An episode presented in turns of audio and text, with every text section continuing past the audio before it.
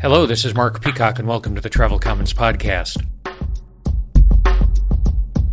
This is Travel Commons Podcast number 74, recorded Thursday, May 14th, 2009. This is the podcast giving the voice of the traveler. It's more about the journey than the destination.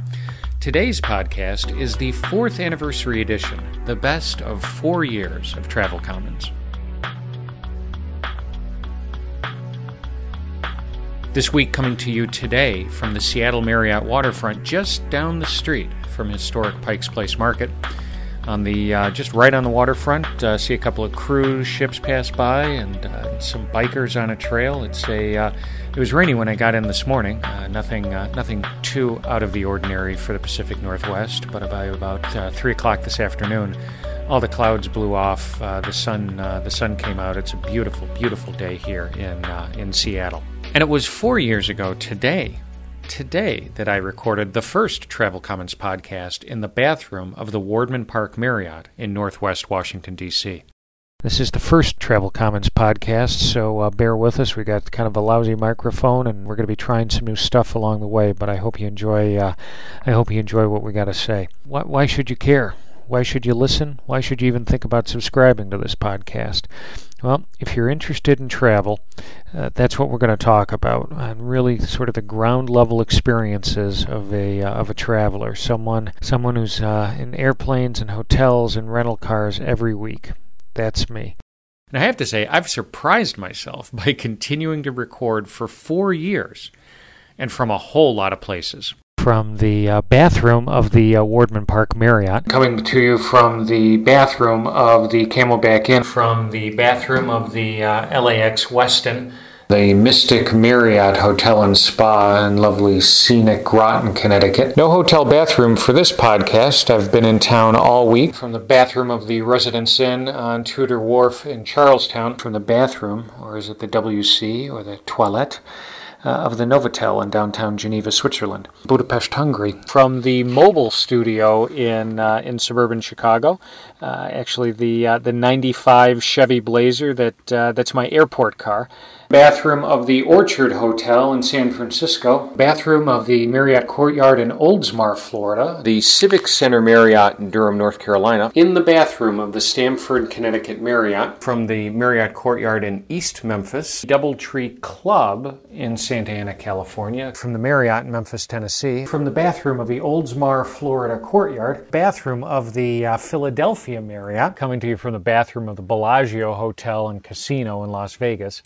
Supposed to be coming to you from the bathroom of the Embassy Suites in Philadelphia, the Marriott Courtyard in Irvine, California, from the quite nice Laguna Hills Marriott in Dana Point, California, the Orlando, Florida Downtown Marriott, the uh, San Mateo, California Marriott, from the Huntington Beach Hilton Resort, from the Newport Beach Marriott, the San Francisco Airport Marriott, Courtyard in Northwest Houston, Renaissance Madison Hotel in downtown Seattle, Rancho Las Palmas Resort and Spa Marriott Courtyard in San Francisco's Soma district, Marriott Courtyard in Chapel Hill, North Carolina, Gaithersburg, Maryland Marriott. From the Newark Liberty Airport Marriott, right smack dab in the middle of some witch's brew of access roads in the center of Newark Airport. The Brooklyn Marriott, by popular demand, from the business class toilet, or loo, of a South Africa Airlines Airbus A340 somewhere between New York and Johannesburg, South Africa you know, listening to that, you'd think that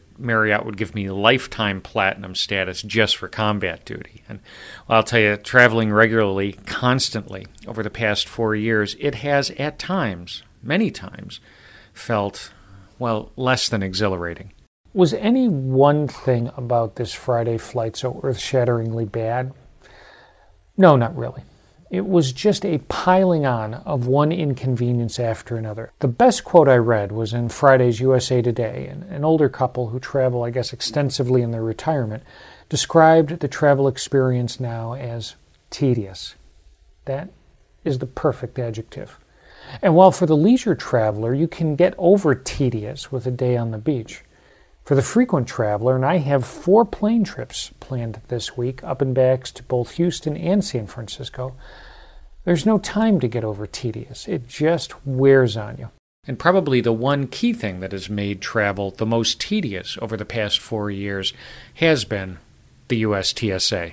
We thought we had it bad with the shoe carnival. One guy tries to light a shoe on fire four, uh, four or five years ago, and now millions of people are, tra- are, are traipsing through airports in their bare feet. But then it just got silly. The ongoing crackdown by the TSA and its UK counterparts on, uh, on carry on liquids really remains the biggest issue for the frequent traveler. And, and if you peel back what's going on, and what's really getting on people's nerves, it's having to check luggage or toss your toiletries. It's a trade off between losing time and losing looks. I mean, what's the value of an extra hour, of the extra hour it takes to check and retrieve your luggage? I mean, for the leisure traveler who's taking a round trip, what, once every six weeks, once every six months, it's no big deal. For the frequent traveler, though, with two, maybe three round trips a week, that equation solves very differently.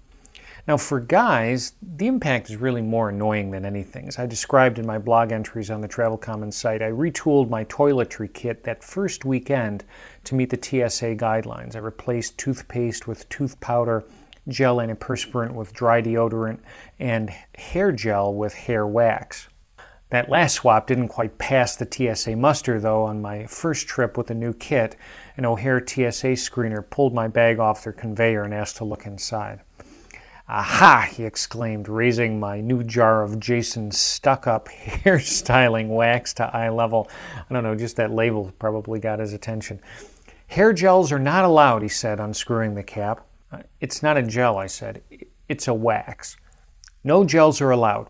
Only solids, he continued. Okay, look, a wax isn't a gel. It's a solid. I mean, you know, if you look at the definition, it's a solid mass of hydrocar- hydrocarbon polymers, while a gel is sort of a looser matrix of polymers in which a liquid like a water is entrained. He just looked at me. This is a solid, he said, rapping his knuckles on the metal table. You know, it was at this point, really, that the silliness of the exchange really hit home. Not, not to be elitist about it, but, but here I am, a chemical engineer with all sorts of material science, thermodynamics, physics educations, debating the definition of a solid with a guy that, you know, I'll tell you from the look at it, maxed out his higher education somewhere around 10th grade. You know, this is not an argument I was going to win, and my guess was the further I pushed it probably meant that losing was going to pretty quickly get more painful. Going through a TSA screening checkpoint at 5 a.m. is never a good time, let alone a 5 a.m. encounter with an overzealous screener. Monday morning in O'Hare, a TSA screener pulls out my bag from the x ray machine, asks me to open it up. Not, you know, no problem, I say. I, I'm. I'm just trying to survive long enough to make it to the Starbucks stand for a caffeine infusion. She makes a beeline to my toiletry bag, which I'd packed on top of my clothes just so the TSA wouldn't have to go rummaging through everything. She opens up my toiletries, grabs the bottle of Ecodent tooth powder, and without looking at it, holds it up and loudly says, You can't take this on. I wait for a moment, let her bask in her triumphant find, and then ask her, Why not? It's tooth powder. You guys announced no solids rule overnight? She turned the bottle around, finally looked at the label, and put it back. No apologies, no whoops, no my bad. Typical. At O'Hare, the guy put my tooth powder aside, repacked everything, and then said, you know, kind of apologetically, sorry, you can't take this on. Why not? I asked. It's tooth powder. The guy picked it up again, read, read the label this time, and looked at me with a surprised smile. Wow, I, I, have never heard of that before. And then started quizzing me about how I use it and how it tastes. And in Boston, as the guy was repacking my kit, he said, Well, here you go. Next time, pull out all the liquids, pointing, and he was pointing to the tooth, uh, tooth powder bottle. It's tooth powder, I said again. He looked at the label. He said, Wow, sorry about that. I've been up since 4 a.m. Though it's not just the U.S. airport security that's gotten tougher. The most interesting screening experience, though, was at Schiphol. I, I, you know, I don't think I set off the metal detector, but I was waved over for a secondary search, a full body pat down. Now, I get these sometimes in the U.S. too, and it, it's really not that much of a bother. And I and I don't have an argument with the case for doing random secondaries. I really don't. I, I, I can understand it. So, you know, pulled over uh, here in uh, Schiphol, I, I just assumed the usual position arms out, legs slightly spread, and was ready for the pat down. What I wasn't ready for was the intensity of the physical contact. In the US, it's, you know, a quick light brush over the arms, legs, and torso. In Schiphol, the guy like clamped down on my wrist and ankles and actually was putting some pretty serious wrinkles in my slacks. A little disconcerting, but, you know, not too much of a problem.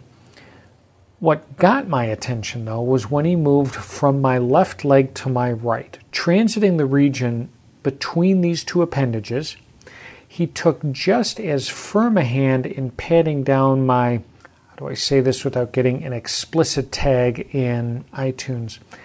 Patting down my manhood. I mean, you know, I don't get that sort of attention even in San Francisco. And though I've played a lot of music in this podcast over the past four years, no song has been more popular with you, the listeners, than this one.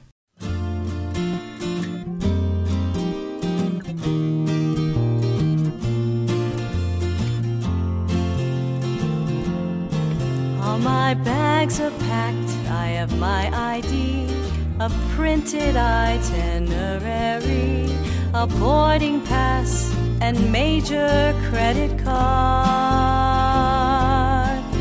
And I'll show you that my computer works. I'll shake my head at all the jerks whose crankiness is making this so hard. It's way too hard. So frisk me to check for clues. Tell me to take off my shoes. Touch me, ask me what you need to know. Cause I'm leaving on a jet plane. Just stand in line and don't complain. And soon they'll let me go. It's embarrassing each time I hear detectors beep on my brassiere. It's under wire, so watch your hands, you punk. There's no hurry now, my flight's delayed. It's all because somebody made a joke and died. So is our pilot drunk? So drunk? So frisk me to check for clues. Tell me to take off my shoes. Touch me, ask me what you need to know.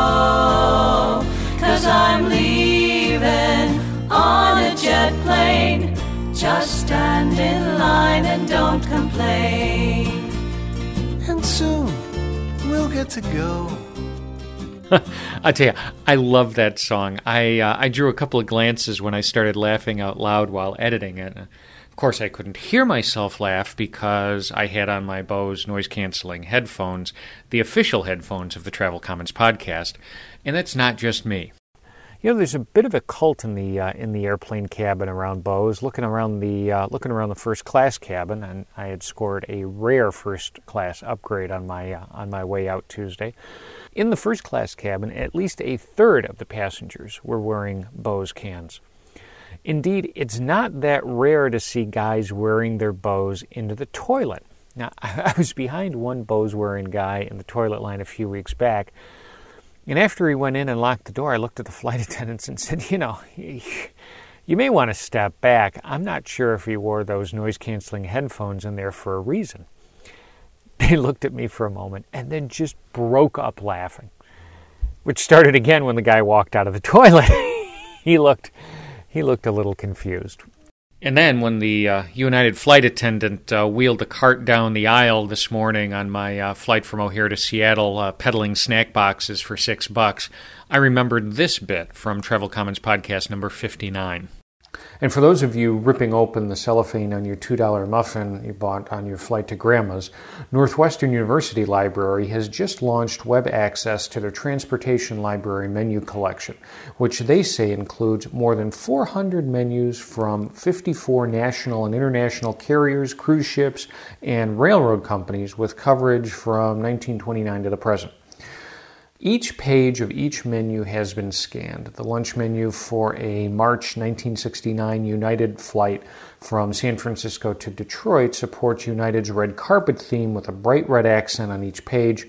The beverage list asks passengers to please be our guest and order the United special very dry martini, gin or vodka.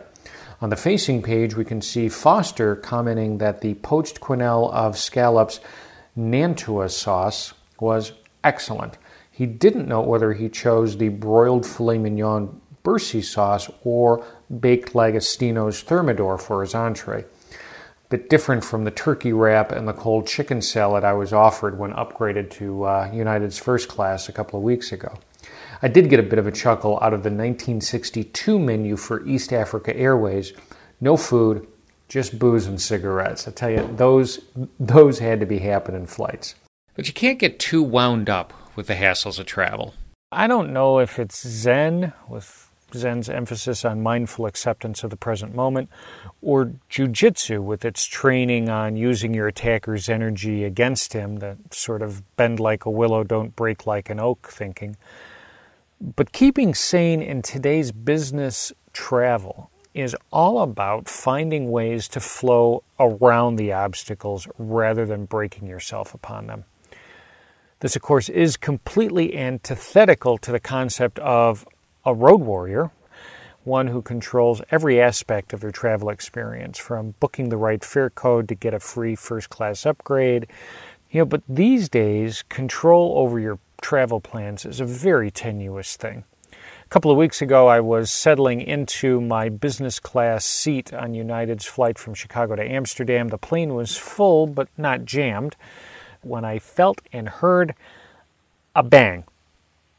This is not a good thing. We hadn't left the gate yet, so I wasn't too worried.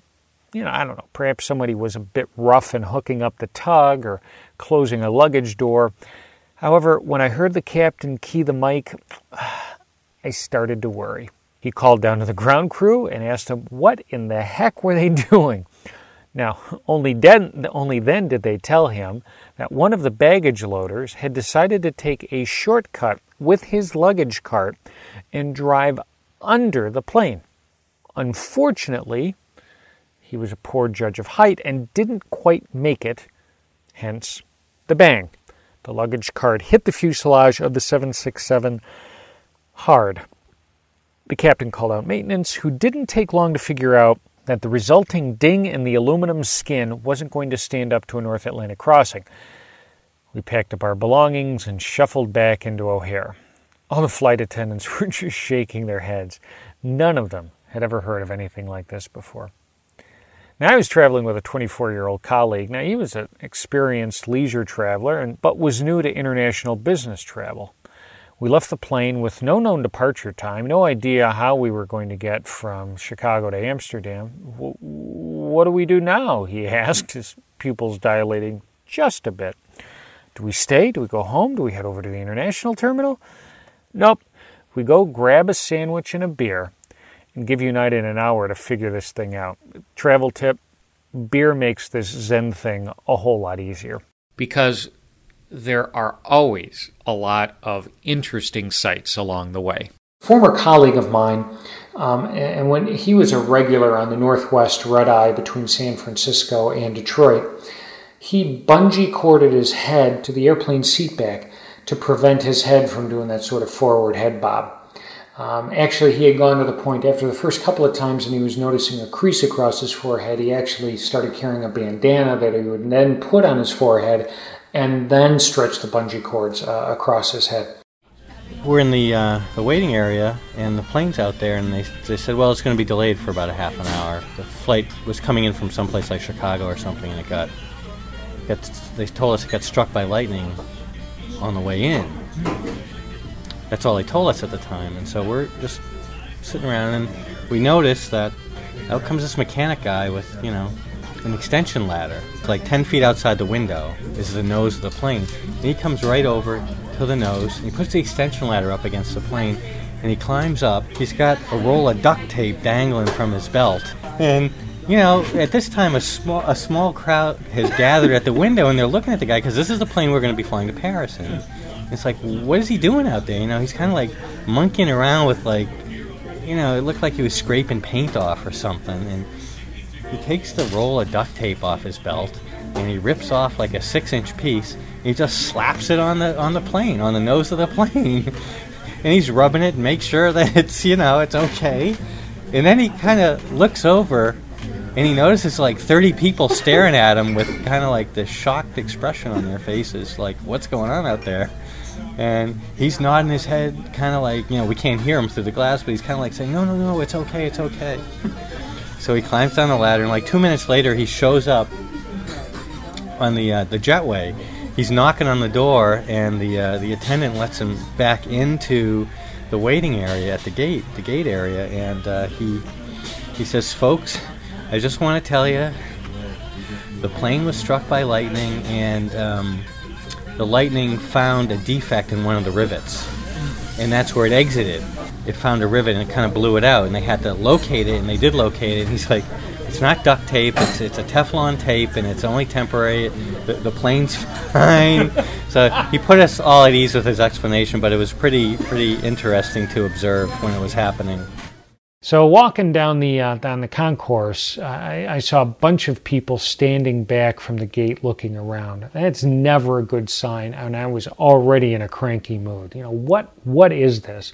A broken plane, a missing crew, a jammed jetway.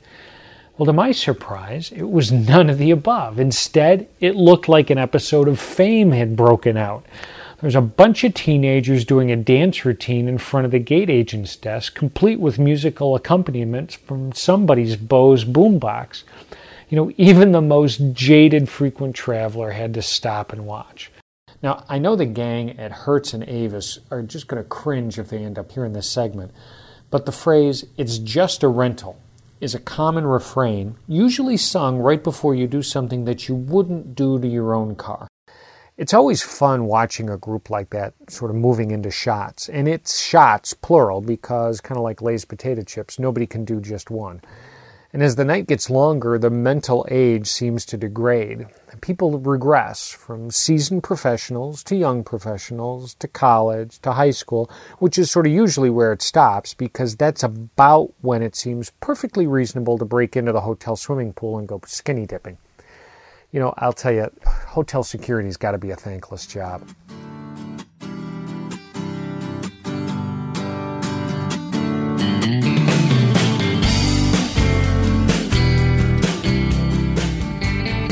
Okay, that's it. That's the end of Travel Commons Podcast number 74, the special fourth year anniversary edition. I hope you enjoyed this little bit of spelunking through the archives and I hope you decide to stay subscribed. Better yet, I hope you decide to tell somebody else to subscribe. I'll be back next time with brand new content. And always remember the Travel Commons podcast is about travel stories uh, coming from me and coming from you. And if you have a story, a thought, a comment, a gripe, moans and groans, cries of the traveler, send them along, text or MP3 file to comments, C O M M E N T S, at travelcommons.com or you can uh, you can hit me on Twitter, M Peacock, just like it seems like the rest of the world now has uh, has uh, piled on Twitter. Is is that uh, is that phenomenon peaking or is it past? I don't know. I haven't figured that one out yet. Or you can always always post them on the website uh, at travelcommons.com. Thanks to everyone who has taken the time to send in emails and tweets and post comments on the website. And until we talk again, thanks for coming by the Travel Commons. Travel safe. Bye now.